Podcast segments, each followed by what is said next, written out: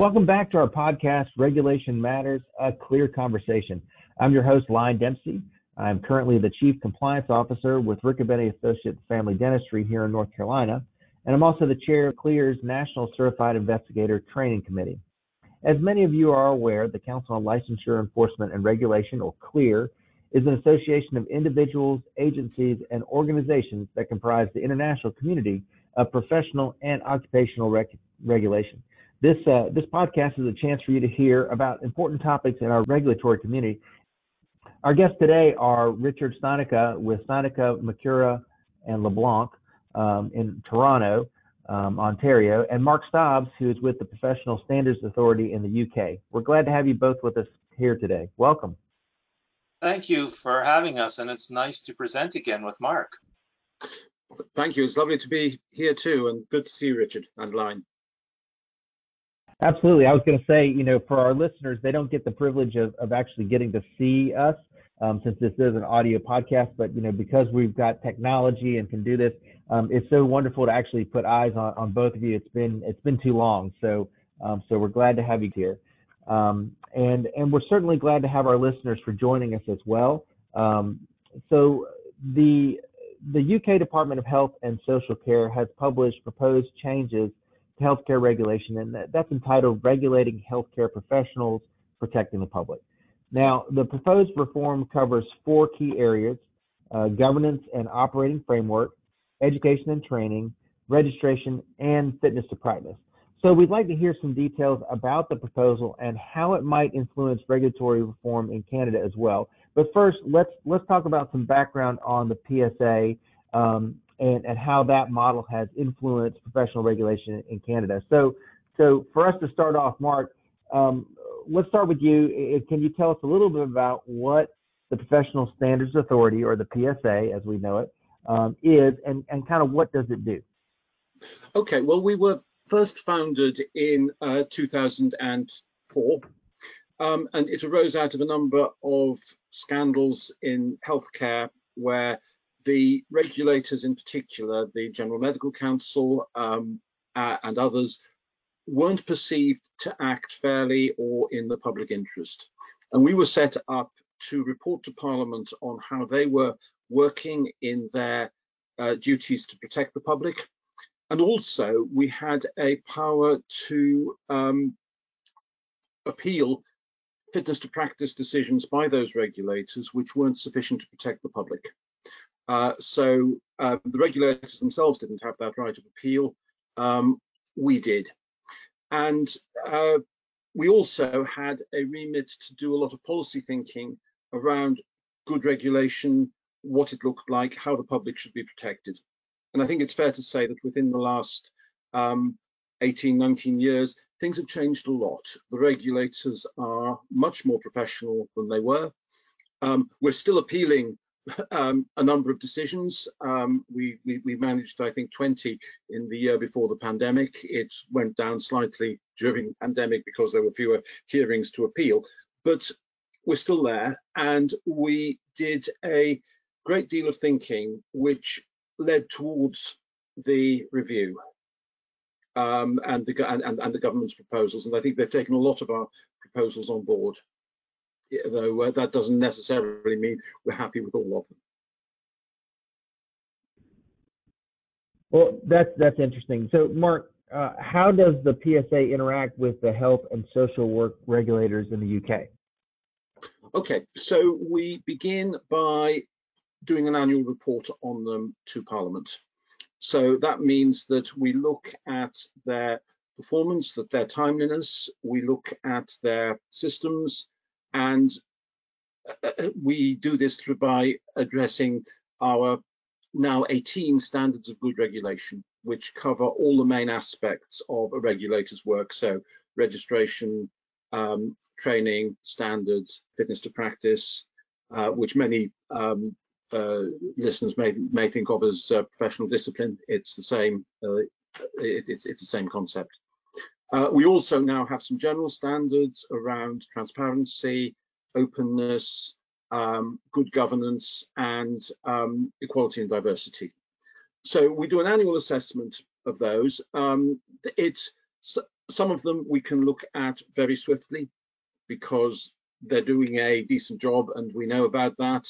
Others um, where we have particular concerns, we can look directly at those concerns and go in and audit if we need to. Uh, so it, we we try and keep a, um, a, a close relationship with them so that we understand what's going on, what their um, uh, work is, but also um, keep a close uh, keep closely in touch with patient groups, um, uh, registrant groups, so that we can get a proper view about how they're working. Um, we've also we also occasionally produce some guidance. So um, there was a particular issue last year around holding fitness to practice hearings remotely. And there were concerns from registrants about privacy, about how actually you could have a fair trial over the internet. And we, we, we produced some guidance for regulators which were around ensuring a fair hearing, but also making sure that where practical, such hearings could take place. And I think that's actually quite an important role for us in, in, in getting some uh, consistency between the regulators. Yeah, that, that that is certainly one of those things that I think uh, everybody has had to deal with. It's, it's been kind of uh, a really kind of crazy, crazy time. So I guess from the authority uh, perspective, I guess what are some of the, the achievements that you guys have had? Uh, well, achievements I think include that the regulators actually are better than they were. They are they now have better systems. They are more focused on uh, patient protection than they were, um, to the extent that government feels that actually it can trust them more. It's, they've become more mature organizations. They have um, lay majorities. Um, they are their, their, their, their panel members, their committees are much more professional than they were. And uh, overall, it's a, it, it, they're a, they themselves are better. I think we've made a huge contribution to the law on fitness to practice, particularly around um, dishonesty and around maintaining the public interest in sanctions there. Um, a lot of our um, cases are cited pretty much in every single panel decision that you look at. Um, so we've we've achieved a lot of guidance there, and I hope also we've done a lot of work in, in, in internationally as well and provided some uh, some influence there. Well, that's a, a perfect segue international wise. Uh, let's turn now to Richard. So, how has the Professional Standards Authority influenced professional regulation in Canada? Thank you, uh, Line. I did not hear about the Professional Standards Authority uh, for some time. Maybe about a little over a decade ago, I heard a rumor that some of the innovation in the United Kingdom was causing a lot of interest in our government. Uh, and the most distinctive feature that I was hearing about was that it was the end of self-regulation, at least for the health professions. And I must confess, at first I saw the PSA model as more of a threat than an opportunity, but uh, time has moved on. Um, and the PSA is, has transitioned from being an innovative idea in Canada to a voice of influence. Uh, first through conferences like CLEAR, and later, as the PSA did external reviews of individual regulators across the country in Canada. The PSA has done, I don't know, maybe close to 10 such reviews in recent years. Uh, many of them have been voluntary and some of them have been imposed by government. A couple of years ago, Sir Harry Cayton and the PSA did a major non-voluntary review of the British Columbia health professions for a government that was intent on making changes. And that review uh, is fundamentally altering the approach to professional regulation in Canada in that the PSA model is being seen really as the way to go in the future by many policymakers and governments. So you, you mentioned British Columbia. Um, so how are they following the PSA model? Well, there's been an evolution. Perhaps first was the regulation of the real estate professionals in that province, where a loss of public confidence in self-regulation resulted in a government-appointed board of directors um, in, in really what was a government agency. And so uh, that model was chosen in 2018 along with the concept of oversight of that regulatory body by a superintendent. Uh, then earlier this year, after a period of review and, and consultation, the Professional Governance Act was implemented providing a uniform framework for the regulation of the professions related to natural resources in British Columbia. And there, there was a governing board of only a smaller board of only 11 people, four of whom are non-practitioners. And even the professional members, while elected, go through a competency-based nomination process. And there is a superintendent overseeing, monitoring, assessing, evaluating, and, and guiding them. And that's just really started in, in officially in February of this year. Next up will be the health professions. And while the legislation has not yet been enacted, detailed proposals have been published and it will likely result in a competency-based appointment of all board members, professional and public, with smaller boards, not quite sure of exactly the size, but I think the 11 you saw uh, for the uh, natural resources profession is probably in the ballpark with 50% uh, professional members and 50% uh, public members on the board, and an amalgamation of the regulators from current 20 health uh, uh, professional regulators to about six, with an oversight body that will probably have um, a mandate fairly similar to the PSA in the United Kingdom, and there's also a unified and centralized discipline tribunal that will be separate from the regulator. So this model, if implemented, uh, will look very familiar to Mark. Now, for, for areas of Canada that maybe uh, the PSA model has not been adopted, at least as of yet, um, is it influencing, is, is the, the Professional Standards Authority influencing oversight of professional regulation? Definitely.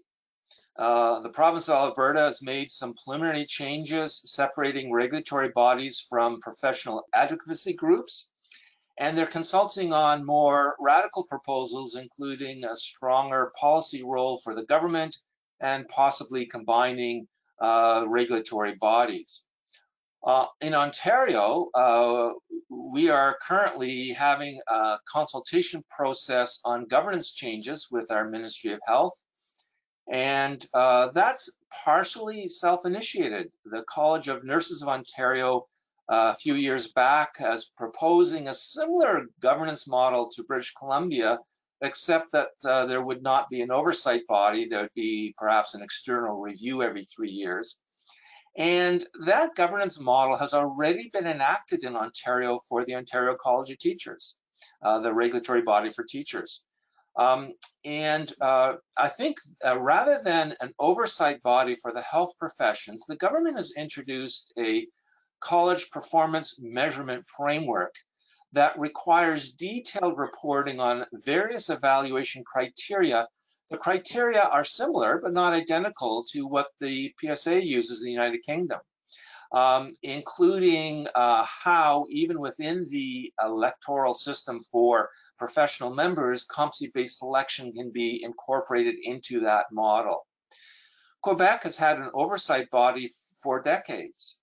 Uh, going east, uh, Nova Scotia has combined the nursing professions into one regulatory body with more modern legislation, albeit still with a self-regulation approach. So yes, the PSA has significantly affected policymakers outside of British Columbia across the country. And I think it's fair to say that the rest of Canada is watching developments in BC with a keen interest. Yeah, that's quite interesting. So I guess going back to Mark, um, so maybe a, a overview, overview of the reforms that are being proposed in, in the UK. I guess can you tell us about the consultation process that is currently going on? Yes, this has been actually going on for many years. We've recognised that we currently have um, 10 different health and social care regulators which are recognised by statute. There are also any number of other bodies um, dealing with um, counsellors, other healthcare related professions who are not regulated. Um, we have a register which um, allows us to accredit uh, the one the um, registers which have a strong public interest role and which meet our standards there. Um, and the legislation which governs those um, professions is it, it's myriad. There, uh, you, you have the Medical Act, which originally dates back to the 19th century, governing the General Medical Council, though it's been amended significantly in between, um, down to the Social Workers Act, which came into effect in 2017. So you've, and in between that, you have a series of different regulators, all with slightly different powers, many with different vocabulary. So um, we can't even decide what, whether we talk about misconduct or unprofessional conduct. As, as, a trivial example, they're all based on individual professions in a world where actually healthcare is now team-based and you see many cases where you, you have a doctor, a social worker, a nurse, a psychiatrist involved, and when things go wrong, um, it's very easy to see how they how a patient can slip through the cracks, um, both in terms of the professionals themselves and then in the regulatory solution afterwards. So we've been arguing for um, certainly since about 2012 for um, a much more joined up approach for uniform concepts among the regulators, think out whether we should amalgamate some regulators, whether some professions actually need to be regulated statutorily, um, in that there are some professions such as arts therapists, for example, which you might think are relatively low risk um, and which are regulated by statute compared with um, counsellors um, who are not and who arguably could do substantially more damage to um, an individual. So we've been ar arguing for some time that that should be dealt with and that there should be a rationalisation of the rules. Um, and our Law Commission looked at this in 2012 and made some recommendations which weren't taken forward. Government then consulted, I think around 2016, on some overarching principles, and now it's come forward with actual proposals for um, not primary legislation, but secondary legislation, which will at least address some of our concerns. And the aim of those is to provide all the regulators with a consistent legislative footing, which is absolutely great start. Um, it will also give them much more freedom and flexibility. Um, you have rules which for example, at the moment, the size of one regulator's fitness to practice committee is set out in statute, uh, which gives them no flexibility, for example, to appoint more members if they have a high caseload. Um, we have others where particular interest committees are in statute. So the our General Optical Council has to have a companies committee, um, which again, it's a it, it's a relic from a uh, from a bygone age in our view. Uh, so it will give them a lot more flexibility. There'll be much less black letter law there, uh, and they'll be empowered to make rules governing particular parts of their work uh, and enabling them to deal with that. Um, it's also, I think, most interestingly, um, proposing a, uh, a a thing called accepted outcomes in fitness to practice, where rather than go to a panel for a hearing as you would normally, the can accept that they're impaired and accept a sanction put down by the uh, proposed by the regulator. Um, and in principle, you could even agree to be erased and uh, or struck off the register under these um, proposals. Um, and again, in principle, this is something we support considerably because um, fitness to practice is takes a huge amount of time. It takes a disproportionate amount of regulators' resources. It's not efficient. Um, the it, it, puts particularly patients and witnesses under immense pressure if they're if they're cross-examined, uh, and it also um, um, makes it really difficult for um, registrants as well, who may have the two, three years, four years of these proceedings hanging over them with their lives on hold. Um, and this this could be um, a, a, a, great improvement for them. Well, certainly you, you mentioned some concerns that seem to have uh, some, I guess, uh, possibility of, of remedy um, through these proposals. Are there any any concerns from these proposals that keep you up at night um, that that you have concern over? Well, I think I think part of our concern is about oversight, um, where if you have 10 regulatory bodies, each with their own um, rules and their own rule-making abilities, um, you can imagine that after three or four years, suddenly they're all looking very different again. and while you have the equivalent powers, your actual processes um, could be all over the place.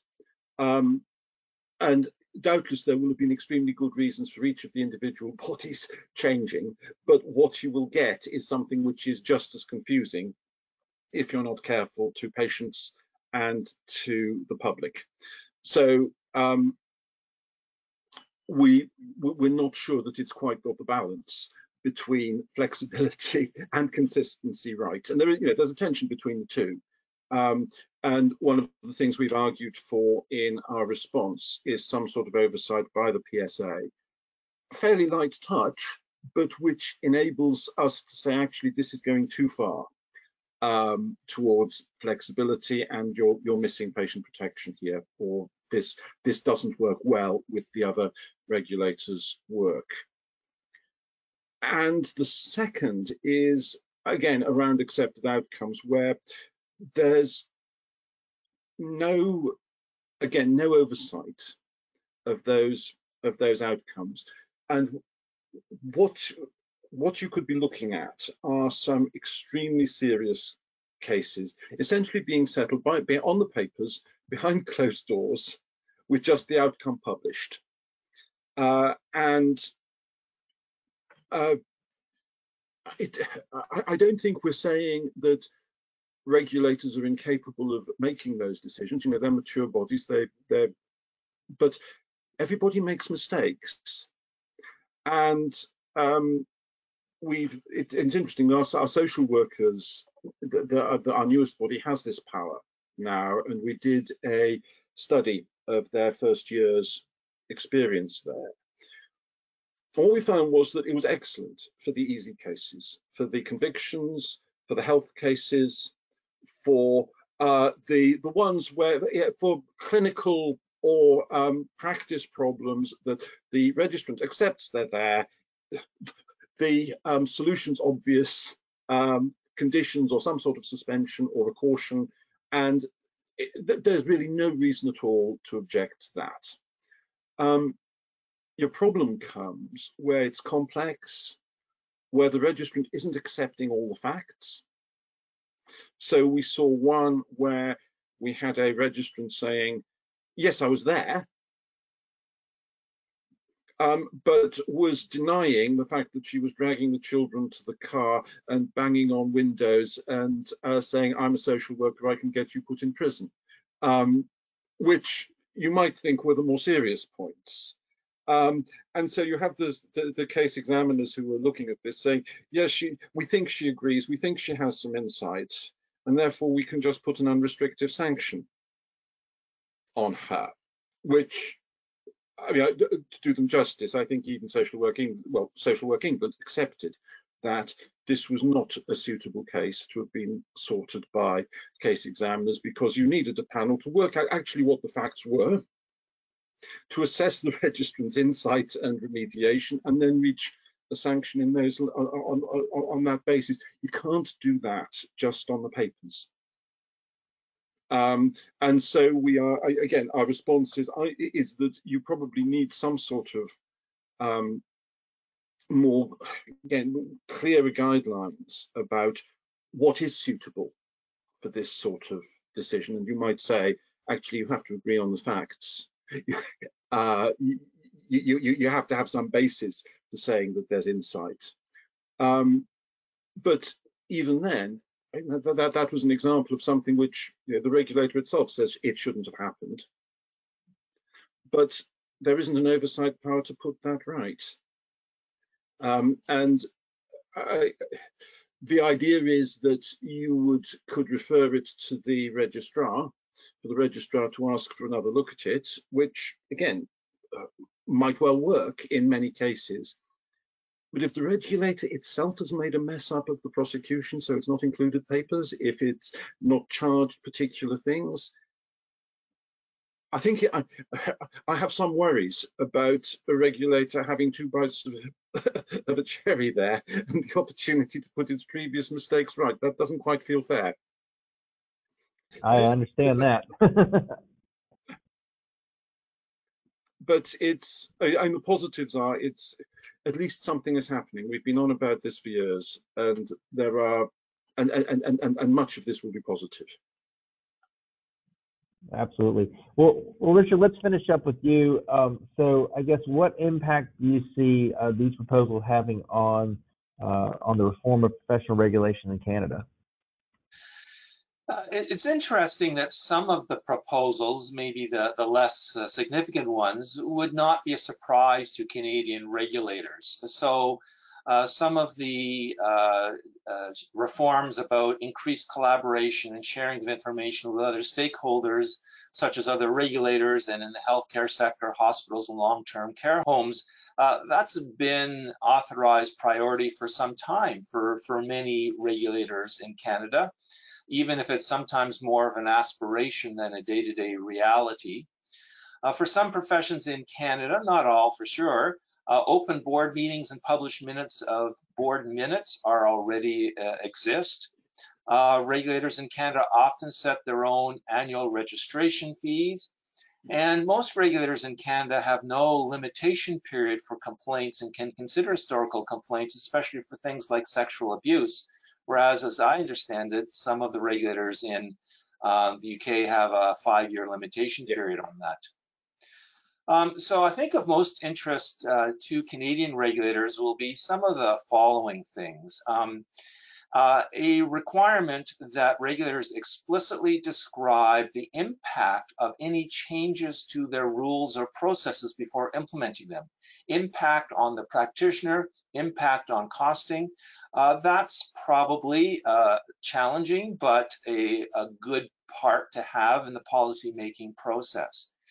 Uh, of interest uh, also is that they, it seems that there's going to be a maximum of 50% of professional members on the board, uh, which means that it could be less than 50%. And so that would be a change. Um, there's also some interesting proposals about uh, regulators voluntarily delegating uh, to other regulators some of their activities, such as, you know, perhaps having a, a regulator with a great data system operating a public register on their behalf or or providing practice advice or perhaps doing the administrative components of the complaints and discipline process for other regulators. So that could be interesting. Um, in the UK, regulators seem to have a much larger role than Canadian regulators in overseeing the educational programs. Here, it's typically a different ministry that operates the uh, educational programs.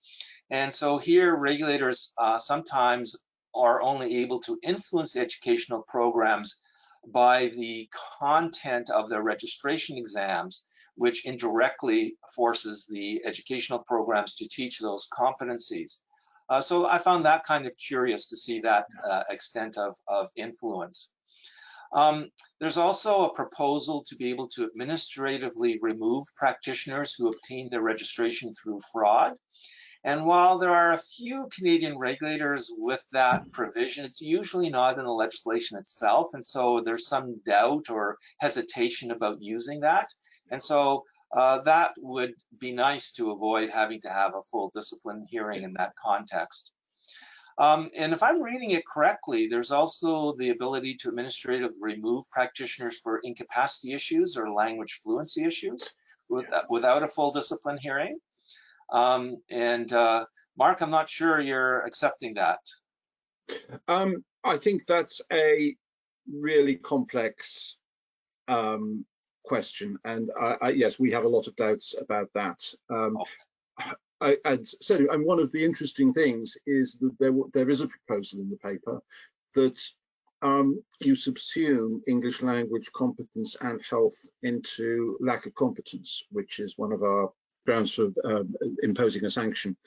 Um, I think you can argue about English language there.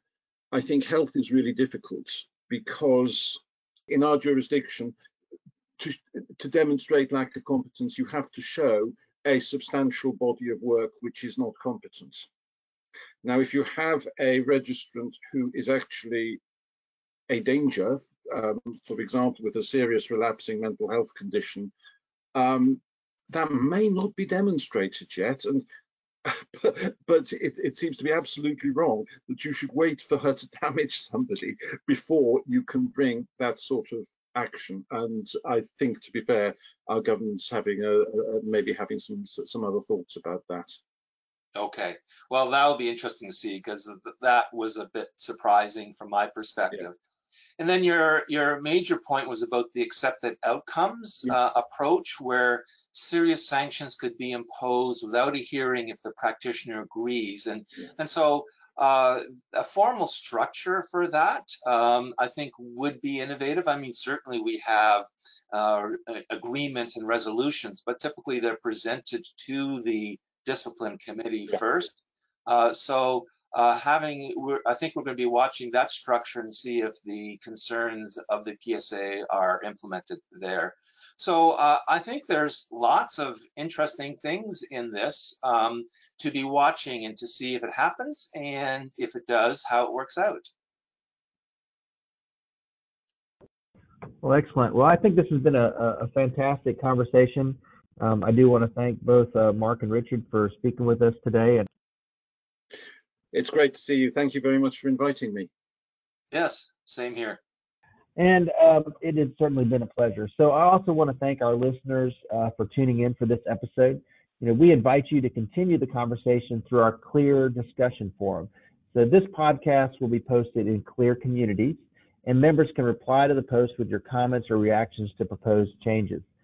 Uh, do you think these regulatory reform proposals in the UK might influence changes to professional regulation in your jurisdiction?